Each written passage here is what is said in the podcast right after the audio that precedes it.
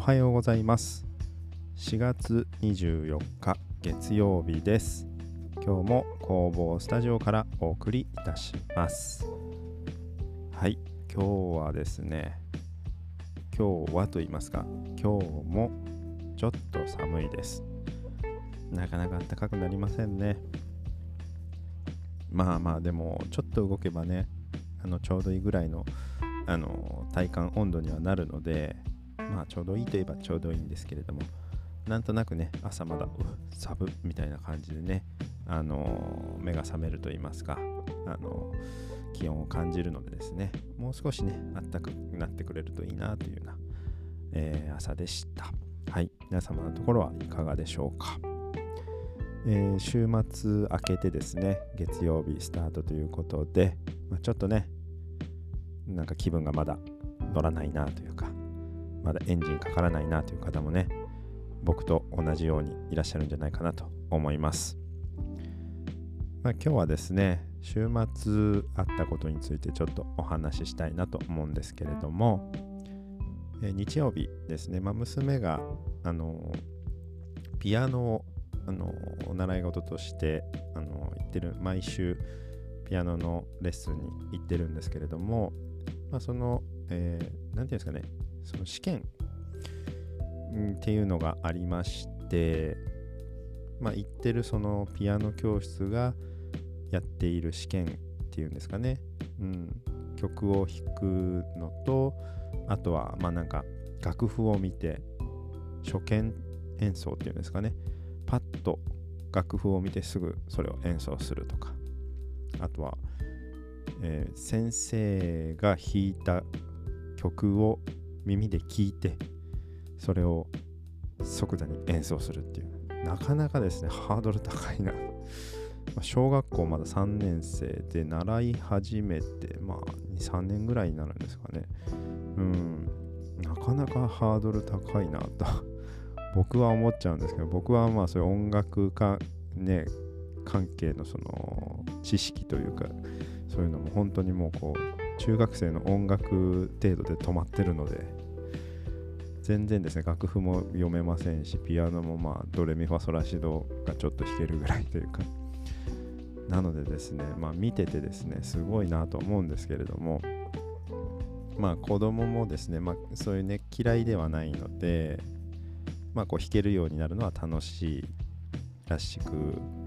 よくあの家でもあの電子キーボードっていうんですかねあの実家の両親がプレゼントしてくれた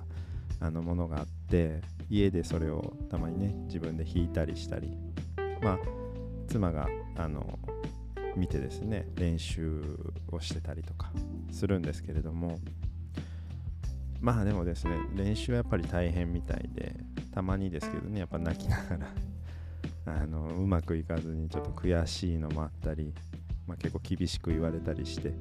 あの涙をしながら練習したりピアノを弾いてる姿もね見てたりするので、まあなかなかね難しいですね習い方っていうのは。こっちまあ僕なんかはそんなにあのピアノにとか音楽に詳しくないのでそこまでしてやらなくてもってねついつい思っちゃいますし、うんなんかねそこまで辛い思いしてやる必要があるのかなとは思ったりもするんですけれども、まあやっぱね僕自身もあの何かこう本当に、まあ、仕事とかね学校の学業以外に何かこう真剣に取り組むというかもう一生懸命やるみたいな、うん、辛い思いをしてもこう続けるっていうねことがねあんまりなかったので、なんかあの小さい頃から頑張って、まあ、大人になって、まあ、そのねちっちゃい頃から頑張ってきたことがあの役に立ってとかあの支えになってとか、ね、大人になってもそういうのでがんあのこうはなんていうんですかねこう自分をアピールするあのものを持ってたりとか、うんなんかその趣味の、ね、一つとして仕事と同じぐらい、ね、の熱量でずっと続けられるものがあるっていうのすごくね羨ましいなという思いがあったりするので、なんかそういうものにね一個なればいいなという思いもやっぱりあるので、うんんまあ、本人が本当にもう辛くて辛くて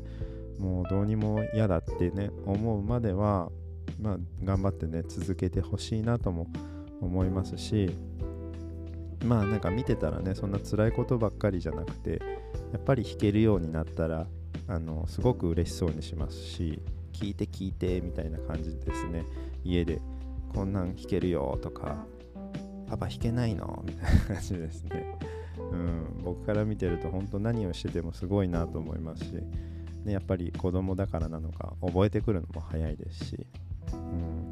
前までんできんとか言ってね何回も何回も弾いてそれでもできなくても次の日になったらさらっと弾けるようになってるとか、うん、いやすごいなと、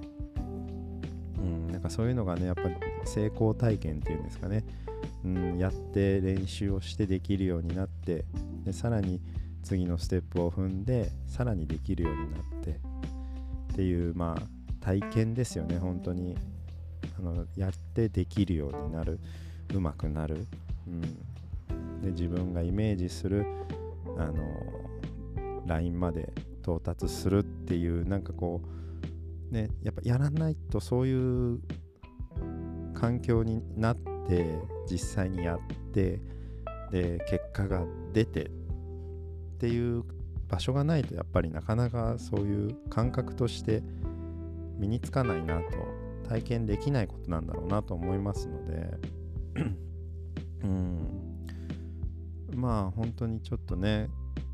昨日の試験を見ててもまあ前日とかはねやっぱ不安みたいですね。うまくできるかなとかやっぱ自信がないので練習をしててもやっぱりそのうまくがいかなくて悔しくて、うんで前日の夜もすごくね不安で涙をして、うん、で当日はですねまあまあちょっとね緊張した様子でしたけど、まあ、その試験会場に行ってで名前を呼ばれてまあ本当ねそのブースというかですねに先生とその試験を受ける子どものいちたいいちで入っていくんですけれども、うん、いってらっしゃいって言ったらうんって言って入ってってですねまあ終わった後はですねまあなんとかできたようでうんできたよっていう感じでできたんですけどまあ実際はやっぱりちょっとね話を聞いてるとうまくいかなかった部分もね何箇所かあったようでうん後でね思い出したのかちょっと悔しくてまあそこでもまた夜涙するみたいなことがありましたけれどもうんまあ子供ながらにですねなんかそういううまくできなくて悔しくてねうんまあ、それでねもうやめちゃうっていう方向にも行きが行く可能性ももちろんあると思いますしいやできるようになりたい頑張りたいみたいなねそういう方向に進んでさらにねできるようになるっていう場合もありますしまあそこはやっぱり子どもの反応というかですねあのどうしたいかっていう空気をやっぱり見てでねあのどっちに転んでもサポートしてあげれるようにしなきゃなとは思うんですけれどもまあまあうちの子に関してはまあそのね悔しくて涙をした後、まあ、特にねやめたいとかねそういうことはな言わなかったですし、うんまあ、次のレッスンというかですね練習もあるっていうのでねなんか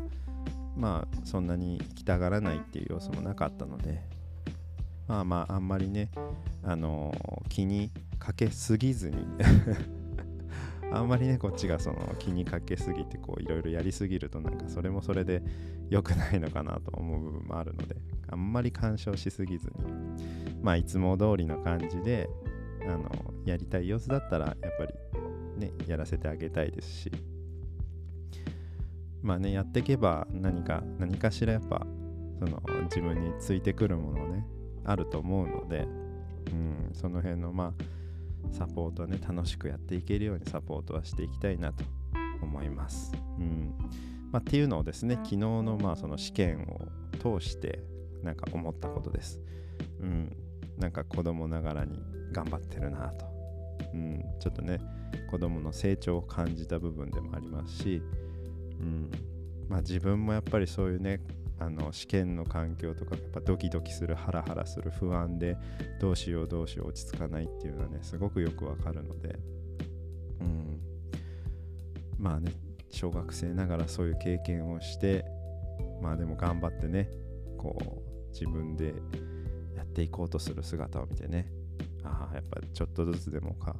こう成長していくなと、うん、嬉しく思った次第です。はい。というのでね、まあ自分もね、あの大人もねよんじゅう近くなりますけれども、まあそういうねちょっとこうチャレンジじゃないですけどね、自分にこうたまには厳しくはいしてね、あのー、ずっとずっと同じことをやっていくんじゃなくてね、何かしらやっぱちょっとそういう環境に自分をこう放り込むみたいなねことをして、やっぱりこう刺激を与えてってあげないといけないなと思いました。はい、という感じでですね、まあ、昨日の週末のちょっと出来事をあのお話しさせていただきつつ、まあね、子どもの成長と、まあ、自分へのね、あのやっぱり子どもも頑張ってるし自分も頑張らなきゃなという思いをついてちょっとねお話をさせていただきました。はい、